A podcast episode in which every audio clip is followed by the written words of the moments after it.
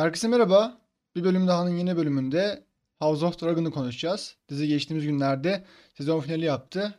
Ee, 21 Ağustos'ta başlayan macerası geçtiğimiz günlerde son buldu. Şimdi ise ikinci sezonu bekleyeceğiz. İkinci sezonun çekimleri Mart ayında başlayacak. 2023'ün Mart'ında başlayacak. Ee, yayın tarihi ise 2024 olarak açıklandı. Tam net bir gün ve ay vermediler. Ve 2 yıl boyunca diziyi bekleyeceğiz. Çok uzun bir süre HBO yetkilileri niye böyle kötü bir planla yapmışlar. İlginç. Ee, iki yıl boyunca bu, bu diziyi bekleyeceğiz. O sürede George R. R. Martin Kış Rüzgarlarını yazarken biz de bu diziyi unutur muyuz? Ee, uzun bir süre bizi bekliyor. Uzun bir ara var karşımızda. Neyse ufaktan diziyi konuşmaya başlayalım. House of Dragon bildiğiniz gibi Game of Thrones'un e, bir spin-off'u.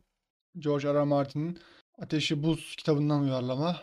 İlerleyen sezonlarda farklı kitaplardan da bahsedilecek. Ben kitapları okumadım. Ee, kitaplardan ziyade diziye de referans alarak anlatacağım biraz diziyi. Ona göre konuşacağım. Neyse dediğim gibi e, House of Dragon bir Game of Thrones e, spin-off'u.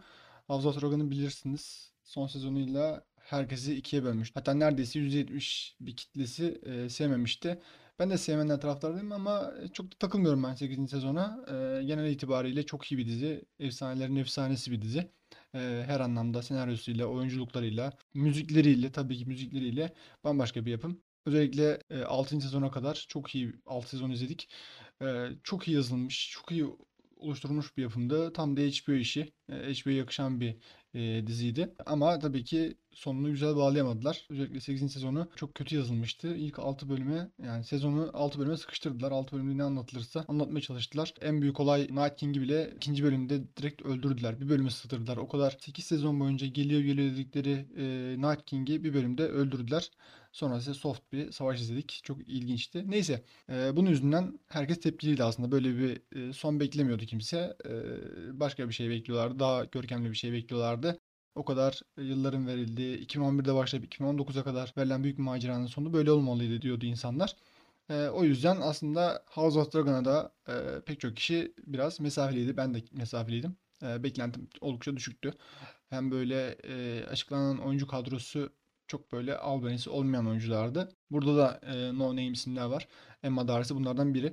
E, Emma Darcy gerçi farklı oyunlarda oynamış ama e, yani televizyon dünyasında veya film dünyasında çok görünen bir isim değil. Onun için neredeyse no name isim diyebiliriz. Buradaki en ünlü isim Matt Smith, Daemon Targaryen rolünde. E, ki bence dizideki en iyi kast açık ara o. Onunla beraber tabii ki Viserys Targaryen rolünde e, Paddy Considine de çok iyi kastı. Hatta Paddy Constant en büyük sürprizlerden biri. Ee, benim en büyük şaşırdığım, en büyük beni ters kuş yapanlardan biri Paddy Constant'dı. Ee, güzel bir e, oyun çıkardı. Yani bir kralın başlangıcından sonuna doğru, ölüşüne doğru e, tam olarak bizi götürdü. Özellikle hastalığının en ileri seviyesi geldiği o maske takma e, sahnesi feci şekilde güzeldi. Onun haricinde ise e, genel anlamda diğer oyuncuların da hakkını vermek lazım. Özellikle Aemon Targaryen de çok iyi Evan Mitchell oynuyor. Ee, o çok iyi bir izlik çıkardı karşımıza. Genel itibariyle böyle aslında. Dizide çok fazla zaman atlamaları olduğunu dikkat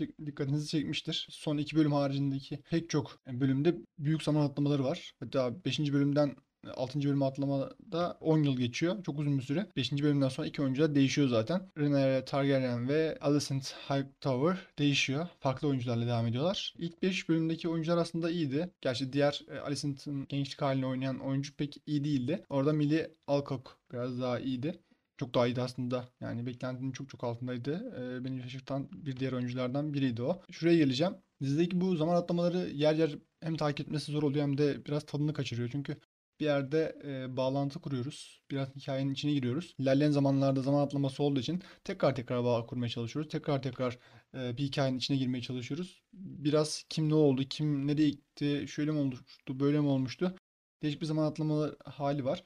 E, ama bu da sanki zorunluluk gibi. Çünkü dizi e, ilk sezonu zaten şey gibi. Yani aslında en büyük işte ejderhaların dansına hazırlık gibi. Onun için bizi ejderhaların dansına hızla götürmek için hızlı bir zaman atlaması yapıyorlar. Zaten 10 bölümde de o entrikaları veriyorlar. Karşı karşıya gelmek işte Alicent, e, Aegon, Otto ve e, Daemon ve Rhaenyra'yı karşı karşıya görüyoruz artık. Nasıl buraya geldiler, nasıl bu noktaya geldiler net olarak gösteriyor aslında bizi. Ee, onun için başlarda bu zaman atlamaları rahatsız yaratsa da sonrasından alışıyorsunuz ve dizi sonrasında e, yolunu buluyor aslında. O yola göre devam ediyoruz. Burada dikkat çeken başka bir konuysa Emma Darcy'nin oyunculuğu. Rhaenyra Targaryen Normalde kitapta da öyleymiş. Yani kitaptan konuşma dedim ama e, burada şey uyuşmuyor. Kitaptan ziyade kitabı çok önemsemiyor. Yani şu an kitap referansı konuşmuyoruz tabii ki. E, tamamen dizi referansı konuşuyorum.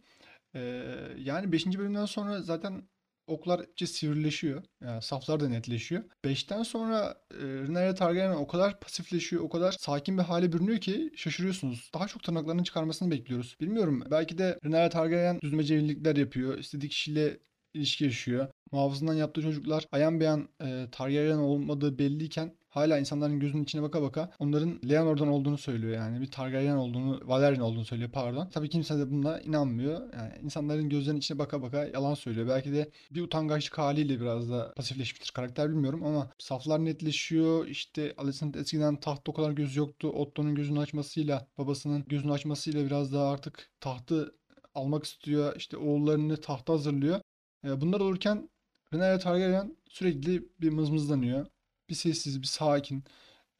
Bir de sürekli babası zaten arkasını kolluyor. Belki bunun da güveniyle, bunun garantisiyle, bunun e, rahatlığıyla hiçbir şey yapmıyor. Sadece sızlanıyor. Ve bunlar olurken de Alicent ve Otto fink atıyorlar sarayda. İstediklerini yapıyorlar. Düşünsene kralın bir tarafında eşi var Alicent. Diğer tarafında eli var Otto.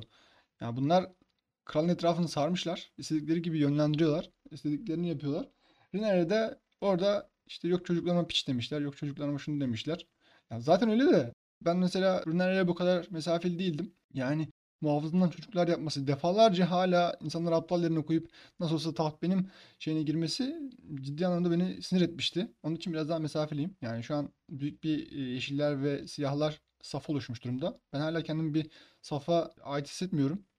Yani dizinin başında tabii ki Rhaenyra Targaryen'i tutuyordum. O da Emma Darcy'den dolayıydı. Çok değişik hikayenin bağımsız. Ama şu an baktığım durumda Yeşiller herhangi bir sempati yaratmıyor bana. Özellikle Otto'nun yarattığı şeyler. Sürekli bir iktidarı e, ele alma derdinde, sürekli bir tahtın high tower'lara geçme derdi beni bayağı sinir etmiş durumda. Şeyin Viserys'in karısı ölür ölmez adam o akşam zaten kızını Viserys'e göndermeyi planlamış. Yani dakikası hemen onunla kaynaş, onunla bir arkadaş ol. Sonra evlen, sonra çocuğun olsun. Erkek olursa da yaşadık. Alicent gibisinden bir, bir şey getiriyor. Yani çok iğrenç bir adam, çok yılan bir adam. Game of Thrones'taki serçe parmak gibi bir adam. E, sinir edici bir adam. Onun için çok da yeşillere e, sıcak bakmıyorum. Siyahlara ise işte biraz da Rhaenyra'nın tavırlarından dolayı da. E, Matt Smith'e gelecek olursak, yani Daemon Targaryen'e gelecek olursak aslında müthiş bir karakter. Yani ilk sezonda, ilk sezon diyorum, ilk bölümlerde müthiş bir karakter analizi yaptılar. Müthiş bir karakter karşımızdaydı işte. Hırçın, hırslı, istediği şey yapmak için hiçbir şeyden çekinmeyen müthiş bir karakterdi. Yani özellikle bir ve ikinci bölümde Damon müthiş bir karakterdi. Yani o kadar ilerleyen bölümlerde o kadar pasifleştirdiler ki Damon tanıyamaz oldu. Karakter ne yaptığını da bilmiyordu. İşte tamam kovuluyor, tamam işte karısını öldürüyor. Ee, sonra diğer karısı doğum yapamadığı için ejderha tarafından kendisi yakılıyor falan. Ya bunlar tabii ki belki de karakteri kötü etkilemiştir. Belki de müthiş bir şekilde psikolojisi bozuldu. Onun için biraz da içine çekildi. Abisiyle zaten arası iyi değil. Ne zaman itiraz etse, ne zaman tahta almaya çalışsa, ne zaman abisiyle yüzleşse Viserys onu kovdu veya dövdü. Bir şeyler yaptı. Onun için aslında belki de karakter bunun için biraz daha pasifize edilmiştir diyeceğim ama çok da katılmıyorum buna. Sadece fikir yürütüyorum şu an. Daha çok şeye bağlayacağım. Diziyle alakalı forumlarda genellikle şunlardan bahsediliyor dizi kurgu masasında çok fazla sahne atılıyor. E, sezon finalinde dizi IMDb'de 63 dakika görünüyor süresi. Bizim izlediğimiz e, yayınlanan, HBO'da yayınlanan süresi 58 dakika. Yani nerede bu 5 dakika? Yok. Yani kimse de bir şey söylemiyor. Çok garip ve geçtiğimiz günlerde bir tane daha işte House of Dragon'dan silinen sahneler tarzı bir belge görmüştüm. Orada da pek çok sahne atılmış. Ve sahnelerin pek çoğu Daemon sahneleri atılmış. Belki karakter bunun için tırpanlanmış. Biraz ne olduğunu göremiyoruz biz. Sadece Rhaenyra ile Alicent arasında sıkışmış durumdayız. Sadece onları görüyoruz. Onların mücadelelerini görüyoruz. Şu an gerçi şeyden sonra 6-7'den sonra çocuklar da büyüdüler. Çocuklar da hikayeye dahil oldular. Onlarla beraber daha da çeşitlendi hikaye. Özellikle dediğim gibi biraz önce e, Aemon karakteri çok iyi bir karakter. Aslında Egon'da 9 ve 10'da kendini biraz daha gösterdi. Büyüdüğünden sonra alkole ve kadınlara çok meraklı olduğunu görüyorduk. Ama özellikle 9. bölümde çok iyiydi yani. Ben kral olmak istemiyorum. Bıraksınlar beni. Dar denizini geçeyim. Kendimce yaşayayım gibisinden bir ruh halindeydi. Ama tabii ki e, taç giydirildikten sonra, o gücü elde sonra, kılıcını kuşandıktan sonra o gücün etkisiyle hoşuna gitti. Yani çünkü güç müthiş bir e, zehir. Hem zehir hem de müthiş bir içki diyeyim. Onun için Egon da aslında e, tahtı kabul etti. E, burada farklı bir detay 9. bölümde. Egon'u tahta geçirmeye uğraşsalar da yani Egon'u tahta geçirmek için e, fellik fellik e, Westeros'ta onu ararken Aemon ve e, Sir Criston Cole e, Aemon da kral olmak istediğini söylüyor. Çünkü kılıç kuşandığını, işte felsefe okuduğunu, e, tarih okuduğundan bahsediyor ve tahtın en önemli yani tahta en yakışan, en gerekli vasıfların bunlar olduğu için aslında tahtı istediğiniz falan söylüyor. Tabii ki Sir Criston Cole buna çok yanaşmıyor. Çünkü e, biraz o Alicent'a hizmet ettiği için, Alicent'ın muhafızı olduğu için onun emirlerinin riayet ederek Egon'u e, tahta geçirmeye derdinde. Ama işte bu Aemond'un atılımı cümlesi çok önemli. Yani belki ilerleyen sezonlarda e, belki Aemon da şeye itaat etmeyecek, Egon'a itaat etmeyecek. Bunu bilemeyiz. Çünkü sadece iki aile arasında yani Rhaenyra ve Alicent arasında değil de yani siyahlar ve yeşiller arasında değil de belki yeşiller arasında bir de taht kavgası çıkabilir. Çok olası. Böyle olursa daha da katmerli bir hikaye izlemiş oluruz. Çok daha kaliteli bir hikaye izlemiş oluruz. Şeyde ise siyahlar tarafında pek bir olay olmayacağını söylemek istiyordum. Vazgeçtim. Çünkü orada da tabii ki Daemon faktörü var. Daemon ve Rhaenyra belki karşı karşıya gelebilirler. Zaten 10. bölümde karşı karşıya geldiler. Daemon zaten e, savaşta dünden razı. Rhaenyra ise savaşa yanaşmıyor. Burada Daenerys hatırlatıyor. Yani pek çok hareketi, pek çok cümlesi Rhaenyra'nın. Yani e, sanki nesiller boyu aktarılan bu bir nüans gibi. E, neyse Daemon'a geleyim. Daemon'da savaş meraklısı. Biraz daha hemen işte ejderhaları çıkaralım. işte hemen savaşalım. Ve o şey e, tahtı gasp edenlerden alalım. Alicent'tan, Otto'dan zaten Otto hiç sevmiyor. Çünkü Otto sezon boyunca önünü kesti. Zaten yıllardır önünü kesti. Sürekli e, hem konseyi e, hem de abisini Viserys'i etkisi altında alarak e, biraz da işte arasında mesafe koyduğu için Otto'yu asla sevmiyor. Onun için biraz da yakıp kül etmek istiyor her yeri. Tabii ki e, Rhaenyra biraz daha sakin, biraz daha e, dirayetli bir şekilde davranıyor. Aynı şey gibi. Daenerys gibi. Yani Daenerys aslında dizinin sonuna kadar bir dirayetini sürdürmüştü. Ama tabii ki onu devam ettiremedi. E, Westeros'u yakıp kül etti. Burada da aslında benzer bir şey görecek gibiyiz. Büyük bir şey olmadığı sürece aslında Rhaenyra'ya saldırmayacaktı. O büyük bir şey de tabii ki Rhaegar'ın Rhaenyra'nın oğlu Luke'u öldürmesi oldu. Luke çok tatlı bir çocuktu. Aslında tam da onun üzerinden savaş çıkması da aslında iyi oldu. Yani diğer oğlu ölse bu kadar hırçınlanır mıydı Rhaenyra sanmam. Ryan Condor'ı tebrik etmek lazım. Zaten bu dizi Ryan Condor ve e, George R. Martin'in ortak yaratıcı olması çok önemli. Yani e, Game of Thrones'ta Martin şey değildi. Senaryo ekibinde de değildi. Yaratıcı ekipte de değildi. Onun için biraz da hikayenin sonlara doğru yalpalaması, e, malzemesinin bitmesi biraz da buradandı. Yani Martin ucunu bıraktıktan sonra adamlar böyle kafası kesilmiş tavuğa döndüler. Teşbih hata olmaz. E, yani yazamadılar hikayeyi. Onun için de lanet ettirdiler. İçine ettiler yani senaryonun. E, ama burada Ryan Condal ve George. R. Martin iyi bir ikili olmuşlar. E, iyi bir ekipleri de kurmuşlar. Ekipler de çok iyi. Yani burada şunu not düşmem gerekiyor. House of Dragon'da Game of Thrones'ta olmayan hatta ilerisine giden bir şey var ekibi. Yani zaten Game of Thrones'da çalışanlar büyük ihtimal burada da çalışıyorlardır ama e, bu ekip bir şeyleri öğrenmiş. Çünkü belki de e, Game of Thrones bir öğrenme aşamasıydı. Bir, belki de bir deneme tahtasıydı onlar için. House of Dragons ise artık bir uygulama alanı. Yani artık öğrendiklerini burada daha da ileri seviyeye götürebiliyorlar. E, yani makyözler, kostüm tasarımcıları. Casting zaten başlı başına manyak bir şey. Yani böyle bir casting görülmedi. Yani oyuncular değişti 5. bölümden sonra bu kadar aynısı tıpatıp olamaz. Aemond karakteri bile o kadar ürkütücü, o kadar tam moda mod olan bir karakter düşünemiyorum. Yani böyle olamaz ya. O kadar yakışıyor çocuk. O kadar o tekinsizliği veriyor ki. Yani önü çok açık zaten. İlerleyen yıllarda büyük ihtimal öncelikle korku filmlerini izleriz. Sonrasında da böyle e, aksiyon filmlerini de izleriz diye düşünüyorum. Ama tabii ki korku filmlerinin aranan yüzü olacak Evan Mitchell. Çok iyi.